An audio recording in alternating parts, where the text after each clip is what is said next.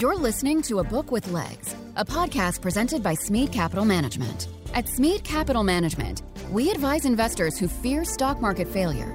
You can learn more at smeadcap.com or by calling your financial advisor. Welcome to a Book with Legs podcast. I'm Cole Smead. I'm the CEO and a portfolio manager here at Smead Capital Management. At our firm, we are readers and book junkies. It can be said that leaders are readers, and we believe books provide us a great source of information for filtering what is and isn't important for us as investors. Investing is the last great liberal art and the best way to spend a lifetime of learning. This podcast is for readers, thinkers, business minded people, and investors who want to grow their knowledge from great authors and their writing. Charlie Munger often talks about using multiple mental models and analysis.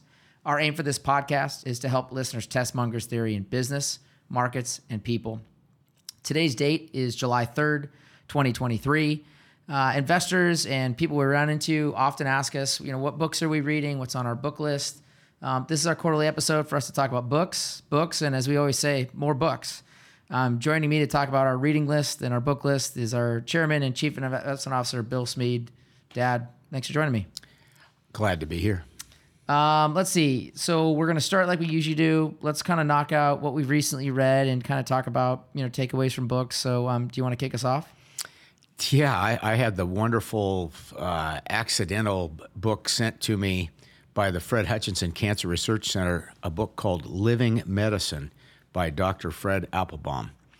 And it started out with scenes from Hiroshima and Nagasaki where the first atom bombs were dropped mm-hmm. and began to explain uh, how radiation affected people depending on how close they were to the center of the explosion.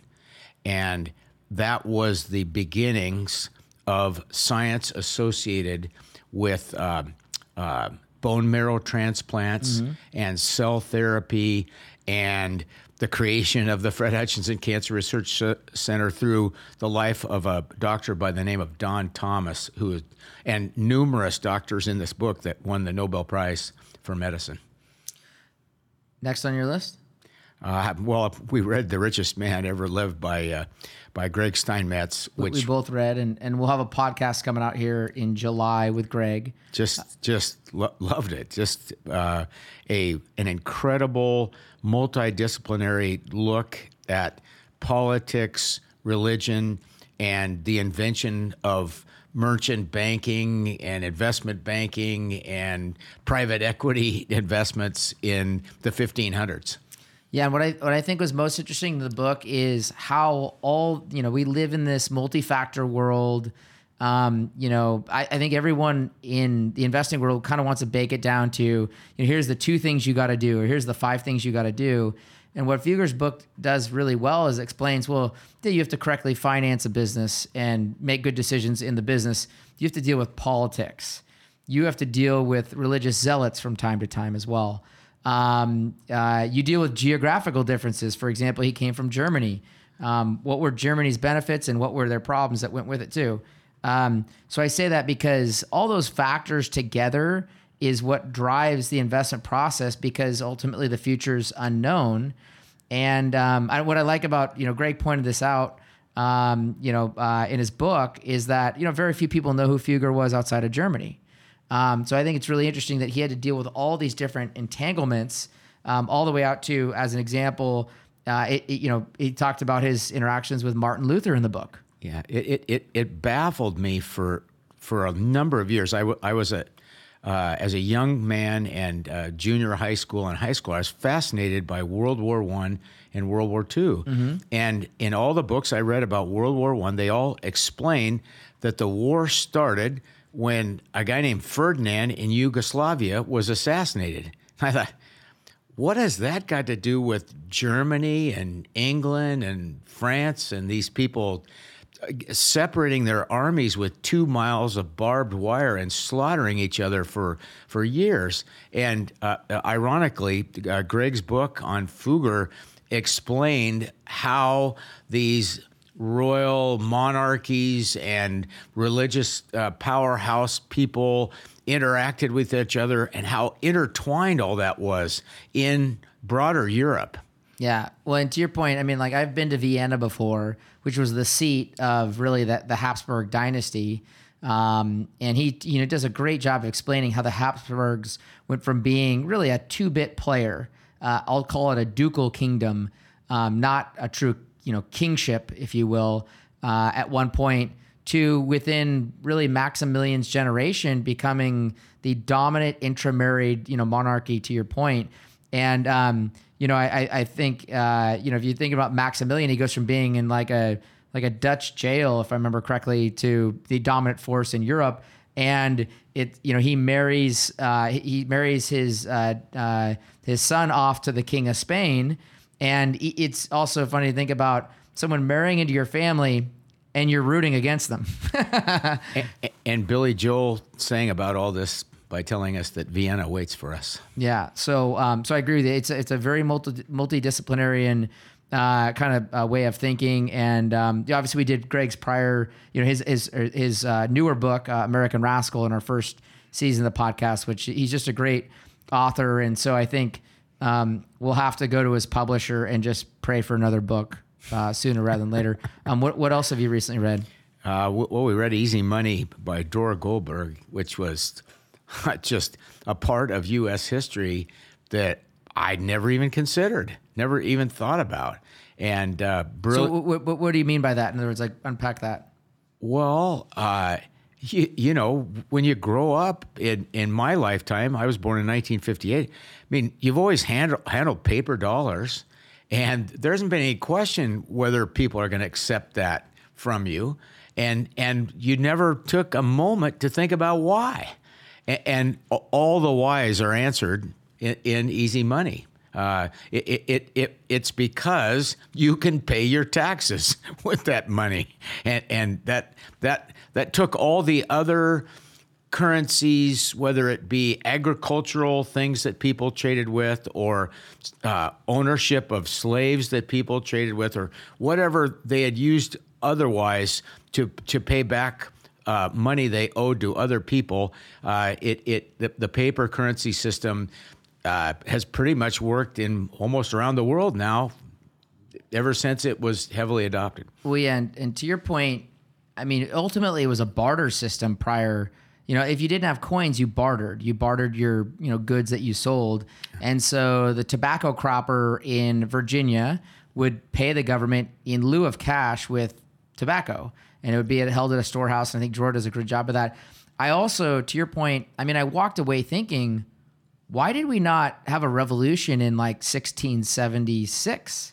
Why was it 100 years later? Because it seems like the Puritans, though, um, you know, Bible believing people despised the king for, a, uh, you know, a few generations prior to us, you know, uh, doing what we did in the Revolutionary War. The other they took part, the risk. They, they, took the risk to going to this new land, correct, and put up with uh, really very little support from the government associated with that. It's not like they sent uh, British troops over to protect them against the risks they were being faced with, and and, and then but they wanted to impose you know the uh, economic control over them without really giving them any benefit of the well, yeah, and th- th- I mean, no one's ever said we use dollar bills today because we didn't have a mint, which is true. I mean, that's why we have dollar yeah. bills. Um, obviously, the bill was the legal context to say, you know, you'll be you'll be due something at a later date, and um, that's what the Puritans effectively created was a bill system. Um, but it was considered legal tender. You could pay your taxes. And to Bill's point just a second ago, and so I, I never thought that it was a creative alternative to not having the ability to coin. And obviously, you think forward now, you go to the UK, do big bills, are they coins? And the answer is no, because well, it was an inferior system from the beginning. During all this crypto mania of the last six, seven years, we've been asked a lot uh, about you know what what do we think about crypto and and what i what i say is the only potential positive outcome of crypto would be if it would become an alternative currency. Uh, and, and the reason I say that is a paper dollar uh, has been eaten away uh, by inflation in the last 225 years. A, a, paper dollar is worth about a penny and a half, whereas a dollar's worth of gold is worth about a dollar 50 inflation adjusted. Yeah. So so so uh, uh, paper currency does have its its flaws, and it, if it becomes a currency, but that's not an investment. Uh, the same one dollar worth of good quality common stocks in those 225 years would be, you know, uh, uh, just an incredible amount of money uh, versus the penny and a half that the paper dollar's worth. So, so the, the truth of it is, trying to mix a, a system really set up to try to turn something into a currency into an investment was a, literally a train wreck waiting to happen. Yeah, but George's book doesn't really talk about you know the inflation effects or anything like that. That's not really his No, focus. and- his, his his focus is purely like you know why did we get out to this? Yeah. And I, I think his core thesis, which is really simple thesis, is, is if you can't pay, you know, for your taxes, in that it will not be accepted as the currency, which is interesting because these you know alternative currency people, these crypto people, they think they're onto something new. And what he's pointing out is if the government doesn't accept it, it will not be legal tender. In 1636, at the height of the tulip mania, you could trade a fine bulb for a house, a carriage, and two fine horses. And that's about what crypto did. Yeah, And- and of course- but it's still not a currency. It's just a speculative It, asset. it's just a tulip bulb. That's Yeah. it's a beanie baby. well, yeah, and by the way, I, you know, I as I usually tell younger people, if I'm gonna gamble, I'd much rather play behind the pass line on the craps table than go play with crypto, because at least they'll give you a free drink. Um, what else have you been reading? That is quite a thought, Cole. Uh, we're, we're, uh, we're, we're reading The Purpose Driven Life uh, uh, in, in our work, and I, I read it a number of years ago, and it's just a really good idea to reassess your, your, your own uh, existence, your own uh, relationship with God uh, through the lens of you know what is your purpose? Uh, I, I think one of the biggest challenges of this era in the united states is I, I read about people living lives and what i think about is when i was a kid uh, there were two kinds of people uh, basically in the united states. There were people that were religious and had a biblical foundation to what they were doing and then there were people like my father who lived his life knowing he kind of owed something to the prior generations to give forward, pay it forward to future generations. But that would be like a legacy. Exactly. So you you either had a religious fundamental to what you were doing, or you were trying to build a legacy. You were you were writing a a, a uh, You're writing your epitaph. you- you're writing your epitaph in the process of living your life. Well, now we have lots of people in our country and other countries that are, are working aren't working off the purposes of the Bible, eh, but then they're not concerned at all with being grateful to the people that came before them by repeating the process. And I, I find that uh, it, it's spooky. I'd Yeah. say. Well, so yeah, because in his first, the first uh, chapter of the book, his main thesis is it's not about you. Yeah. Which I mean, let's call a spade a spade. If I died tomorrow, uh, within five years, society will be fine. Within probably three weeks, society will be fine. Within a day, society will be fine. The idea that we're so important to you know the the human race is just it's sad and disgusting to think that we're that big of a deal. Um, and, and you think about like you know we're active on social media with the podcast and whatnot, but you think about people sharing their opinions out on social media, and again, it's not about you. No one actually cares if you died; it wouldn't matter. Um, so the question is, well, who would care? Um, those are probably far better things to be involved in. Um, and by the way, to your point earlier, if your creator cares who you are, that's probably a better relationship to seek out. And um, and to your point, it's very countercultural. I mean, that is just crazy to say that you know it's not about you. You don't really matter.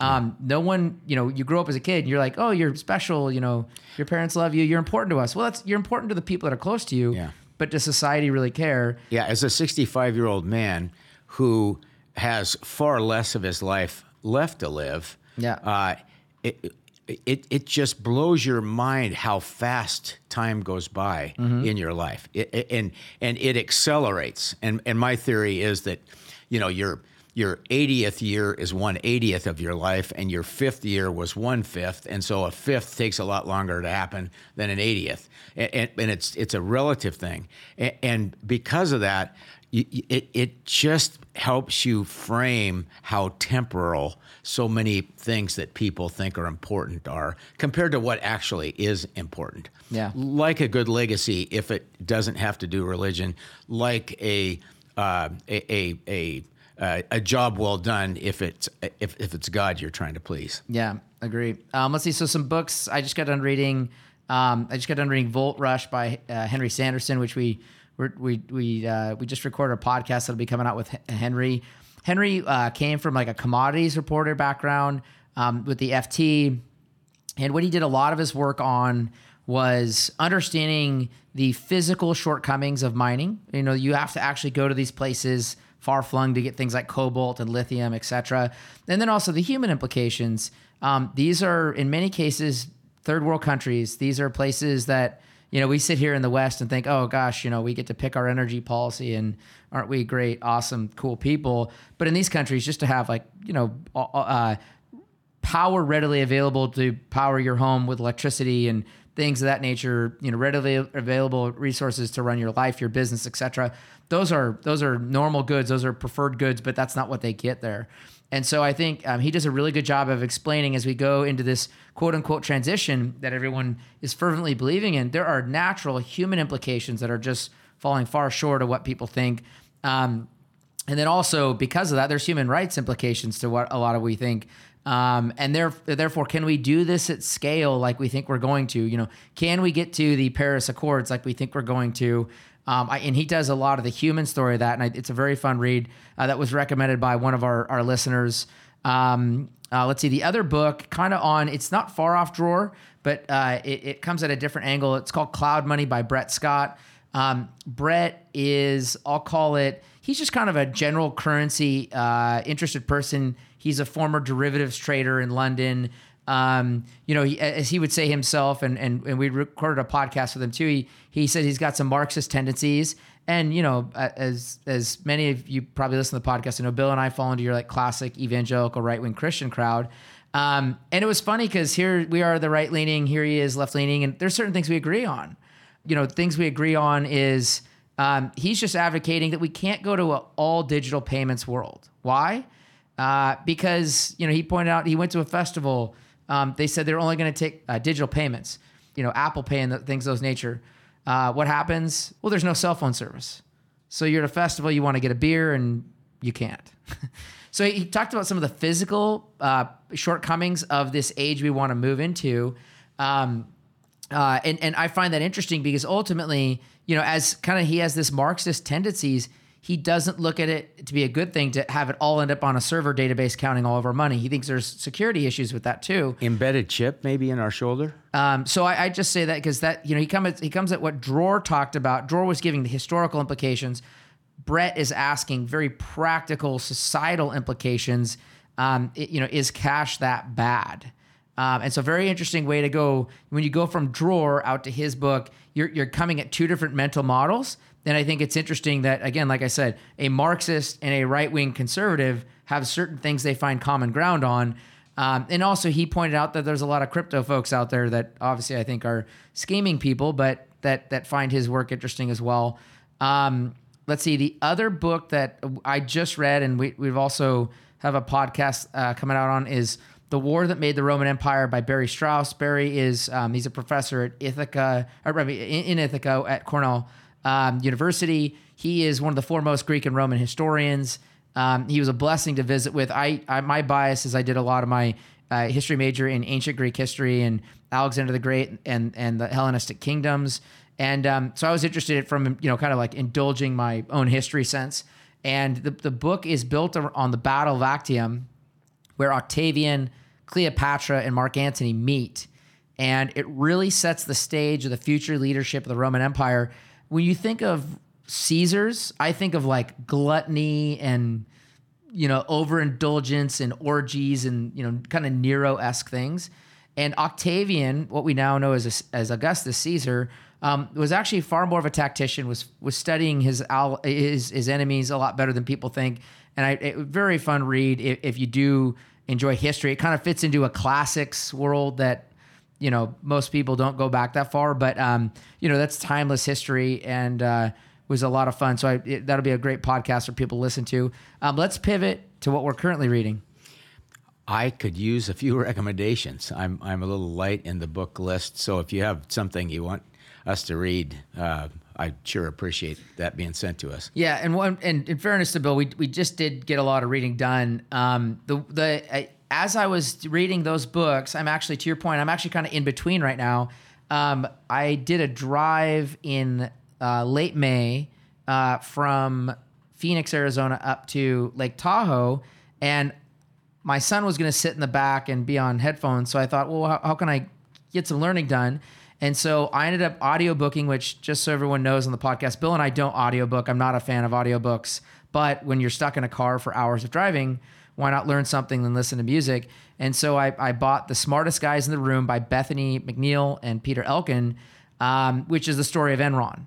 And it's funny to think about the story removed now. I've read that book. Yeah, it's it's you know we're removed now to think about what uh, practically went on, and to you know we always talk about Charlie Munger as we open up the the podcast episode, and um, the incentive structures, and and we have a you know we have a family friend, a longtime friend of my father's who was uh, an Accenture partner turned Accenture you know shareholder, but was at Arthur Andersen Consulting.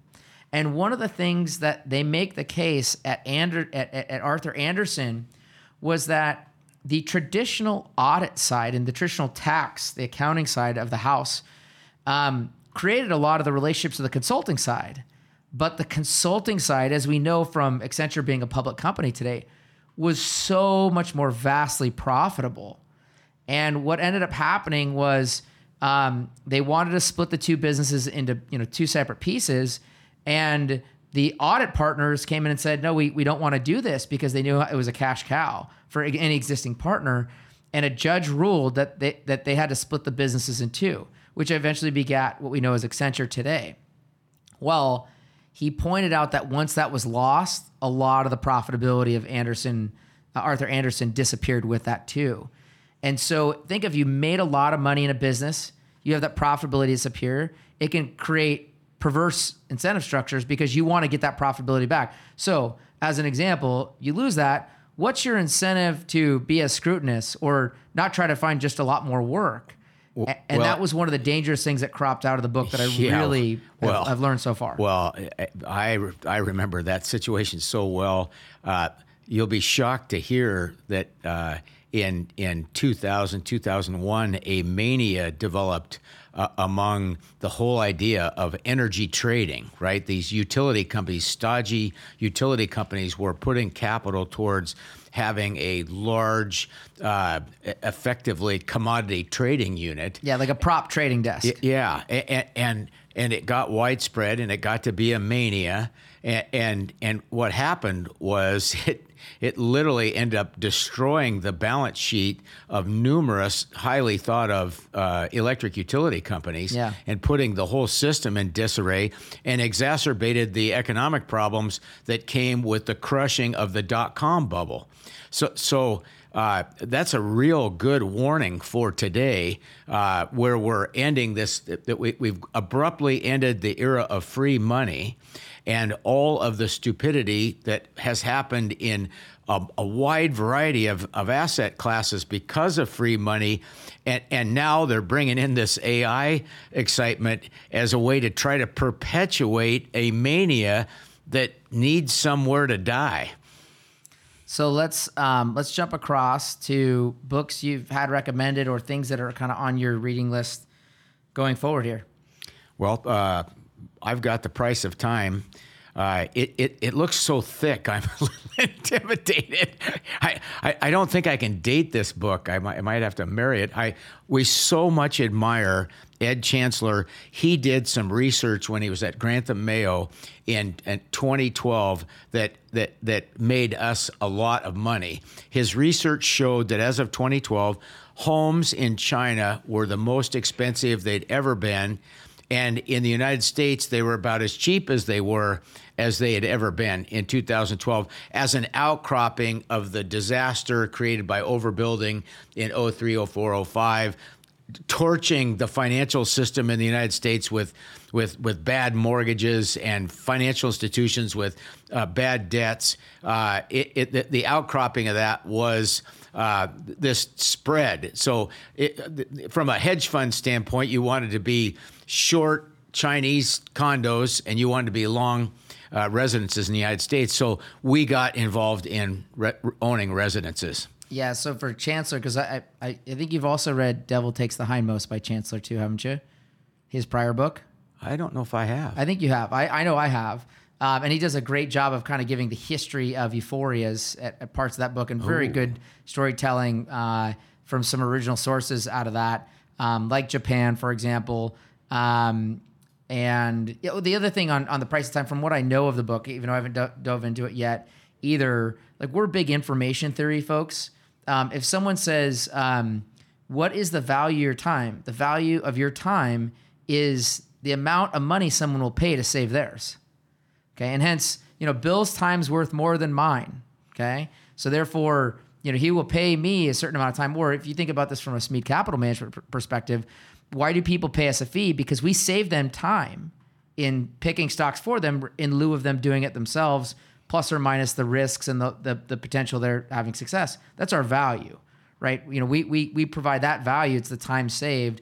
And so time is a critical element in money. And hence, anytime you can go into a discussion of thinking about, you know, the prices of things and the time involved, it, you're always going to have a fun exercise. Um, Doesn't Gilder say something about that? Well, yeah, he, he, he says um, he says money is time. In other words, it's the only way, money is the only way to account for our time. It also exposes why, when time is short at the end of life, we waste so much money on medicine or medical procedures because time is short. It's worth a lot then. Um, and so there's a very good practical implication. So that, that will be a fun read. Um, let's see some other books that I'm looking forward to. Um, I am a Hemingway fan. I have visited Hemingway's house in Key West before, and I'm just kind of like, whenever I want to clear my mind a little bit, and yeah, as, as we point out, we don't have much on our book list as we speak that we're reading. Um, I want to read The Sun Also Rises by Ernest Hemingway. I've, I've read For Whom the Bell Tolls, which is a story about the Spanish Civil War. Um, I've also read To Have or Have Not, which is um, a guy running people back and forth between Cuba and Key West. Um, uh, and the story of kind of like the incompleteness of life, I would argue. Um, so that's kind of my my space, my mind clearing book, uh, and kind of my fun book. A um, couple other reads uh, I got I got out there is Cage Kings by Michael Thompson. Tells the story of how did UFC get to where it was. It was like a backwater sport. It was a nothingness. It had no media popularity. Um, why would someone you know go to Japan to fight a fight where it's like a blood sport and it's kind of socially unacceptable? Now, every weekend, practically, you can watch a UFC fight on ESPN Plus. How did we go from one point to the other? So I'm interested to read that. Um, the other book that I, I, I have out there on my list to read this is this book. It's either I think it's about to come out. Um, Gallop Toward the Sun by Peter Stark. We had done Astoria with Peter Stark, which is a, a very fun read. One of our first podcast episodes. Um, uh, it, it, it's it's looking at you know kind of the manifest destiny and you know really the struggle between the federal government and the tribal nations. And I'm very interested to read that book um, and get into that. And then the other book that I've been recommended and, and have on my list is Taming uh, the Street by Diana uh, Henriques. And it's really about FDR's regulation of Wall Street and investment markets coming out of, you know, uh, the the you know what going into the Great Depression and so that'll be a fun book to read of in light of as we look at the regional lending problem. You know, bank capital rules are those going to increase? Is Elizabeth, is Elizabeth Warren going to get her say in everything tied to regulation? Um, and so it'll be kind of a fun way to look back at history and uh, ask those questions. Um, so uh, we did this last time, and I want to do this again. Um, we, I want to ask a question in our book list that we're commonly getting. Um, we had debated what we were going to use for this question. We had actually thought about should we talk about oil, um, uh, but I think the question it's a it's a bigger framework question. So I'll ask it to you, Bill, and then we can discuss it. But so inflation is coming down from where it was, say, a year ago. why do you or, or why do the investors of Smead Capital Management think inflation will stay sticky versus go back to its 2% level? Uh, terrific question. Uh, you have to go back to the way things played out in the 1970s. Somebody that we, some great research we got lately, there's been two commodity super cycles, uh, one starting in 1971 uh, in the U.S., uh, centered, uh, one in 1999 that was centered around the Chinese economic miracle. Basically, this this formerly totalitarian communist country suddenly starts a, a GDP growth juggernaut. Uh, too many people with with too much money chasing too few goods. And so in the in the 1971, it was too much Vietnam War uh, borrowed money and Johnson's Great Society uh, legislation borrowed money that got monetized in the hands of too many baby boomers chasing too few goods as soon as the Arab oil embargo hit. It inflamed it. So, what would happen is the Fed would tighten credit, we'd get thrown into a recession, inflation would back off, and they'd think, okay, we got this thing licked. Then, as soon as the economy strengthened again, the inflation would take off again. And then they did wage and price controls in 1973 yeah. in the Nixon administration. As soon as they took those off. By the way, a they, Republican administration. Yeah, prob- and then the, the, the, uh, the inflation took off again as soon as they took that off. And we went through a rolling 10 year process of attempting with monetary policy uh, uh, to, to offset a set of circumstances that you can't do much about. You couldn't do much about the fact that there was 75% more baby boomers than there was the age group before them, which meant 75% more household formation, 75% more kids being born, et cetera, et cetera. Those are all very powerful forces in, in China to unleash over a billion people in, into uh, it was it was kind of uh, uh, totalitarian communist government controlling the politics, but it was uh, capitalism. In, in, in, they unleashed capitalism. Too many people with too much money chasing too few goods. This time, we got too many millennials with too much money chasing too few goods.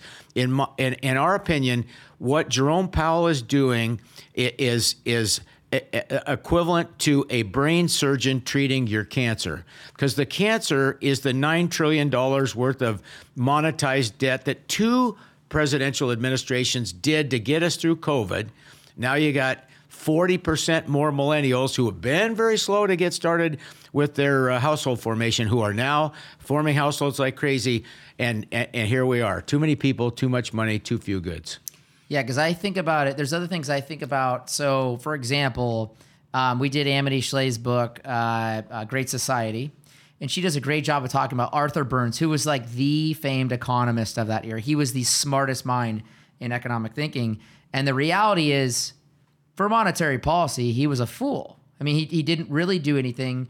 Um, Burns and Nixon were more worried about the flight of gold outside of the U.S. Treasury than they really were about any price issues or inflationary issues. Um, and Burns was more interested in how much time he got with the president um, than he was about monetary policy. Now, I'm not saying that that's the issue that Jay Powell's dealing with, but it shows you that pragmatically, this is not a virtuous process. It's it's it's human. It's it's weird. Um, it's complicated, and there's no question in my mind where I, whether I think Jay Powell is attempting to fix a problem. To your point, he wants to be ago. Paul Volcker. Can can he can he solve a problem that's not created by him? That's a question. But also, the former Federal Reserve chair, Janet Yellen, who usually when you leave the chair position, you're an esteemed person and Go you're notable and, sunset. And, and, and yeah, um, she didn't go into the sunset. She went into politics, and and she's now part of a Democratic administration, and sat there vociferously arguing transitory. There will be no inflation. It's no big deal, etc. And the problem is, does that invade the minds of the consensus building academics that sit around the Federal Reserve in many cases? And the answer is unquestionably, just like Burns being more interested in Nixon's time than he was in monetary policy. So, and while the Fed has tightened credit, the administration has added another trillion dollars in stimulus. Yeah. So between the baby boomers being such a large population group driving things like housing, simultaneous to that, uh, every Tom, Dick, and Harry that's got a great idea for some environmental, um, you know, uh, uh, cl- climate change improving technology is being funded, uh, whether it's economic for five or 10 years or not. So some of the benefits of free money are still out there in the form of government subsidies. Well, yeah, there's, I mean, there's roughly about a trillion dollars still out there in just cash from the prior subsidies. Floating around. Um, but let me add one more thing, because that's kind of the political lens. So we've talked a lot about when the psychology changes. Okay. So, you know, pandemic breaks out, and then we kind of come out of like our houses, and travel takes off immediately because we got we we hadn't anything to do anything. And then it's like TVs take off in the fall as people go out to buy the discretionary goods with you know the money they had left. And then we, we just begin to go one category to another to another where the prices go off. We're now in the second redux of travel being a hot item and being way overpaid for and things of that nature. And it's like a game of whack-a-mole. It's like rotational price changes. Well, then labor. You you, you have to add And- in labor. The, the, there is a an extreme shortage of unskilled labor in the United States, and so businesses like restaurants Or and- low-skilled wage. Yeah, low- unskilled or low-skilled. Yeah, low, low skill. Or in other words, the kind of people you hire and you have to train them once you get them. Correct. Uh, it, it, there is. I drive by these businesses, and the price they're offering at the entry level goes up about ten percent every nine months. I agree. So, so, and what Bill's referring to is if you look at the lower two quartiles of income in America, they're seeing real wage gains, you know, greater than inflation. They're really stomping the rest of the higher incomes in growth. Um, and and that is people are being deceived at the gas pump because by by draining the strategic reserves we, we brought down oil prices and from a personal consumption expenditure standpoint even before we brought prices down what you spend on gasoline is incredibly small part of what you spend money on but psychologically it's important because you go to that pump every couple of weeks and and you look and you go oh price of gas is down maybe inflation's not a problem until you go to the restaurant and there's automatically a 15% tips slapped on your bill without your choosing Well, yeah, and to the psychological part, this is something we've talked about, and I, I think about because I don't think most people are. But in an inflationary time, you start to play games of back to our conversation of price and time. You start to ask questions about time. So, for example, like you know, we own home builders. How long would it take me to build my own home today? Okay. And if the low skilled wage or the blue collar wage, let's just say, is growing at 7% income clips every year, how much would a house cost me to build over the next year to two years versus the existing structure? In other words, you use replacement cost analysis in an inflationary time because you'll lose the time and that means you'll lose the money as well. And and I think we're beginning to see that because back to travel. Uh, we were just talking about we're we have a corporate retreat that we're doing, and Bill was complaining about the price of the flights. We already see in travel that people will book things six, seven, eight months out because a the scarcity, but b the price. In other words, they have changed their modality and their decision making to say, I need to get ahead of this because the inflationary pressures are beginning to grow bigger and bigger and bigger. Um, I mean, people used to plan their vacations 90 days out, would be pretty common. Now people are 6, 12, 18 months out in certain cases to get ahead of price. That kind of psychological change. I, I, It's a I- huge Huge change. change. I, I, something else I want I want you to mention because it's just a great story. I think explain uh, what Grandpa would do. You know, in terms of goods he would buy because of inflation and the write-offs you got back in the '70s with things Yeah. like boats. Yeah. Because this this is where you're at the peak of inflation. It's all people think about. Yeah, we, we we've been talking a lot lately about my four, uh, 43 years in the investment business. How we started out with uh, 90 day T bills at 18 percent and went to zero, and how we started at, at six times earnings in the stock market, and now we're at 21. I mean, we've literally just gone uh, as big a change in 40 years as you ever seen. So in 1978, my dad went to buy another fishing boat. He was a Columbia River ship pilot, and his favorite form of recreation was catching fish. So he had to have a boat that he could fish out of the uh, of the uh, Columbia River bar out into the ocean, but then also use it in in the river out in front of his home, way up the river. And so he, he liked this Bayliner.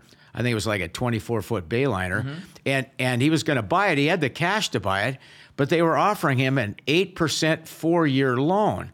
Well, my dad was, uh, he'd taken economics in high school uh, way back when, in the, in the, in the uh, uh late 30s and early 1940s.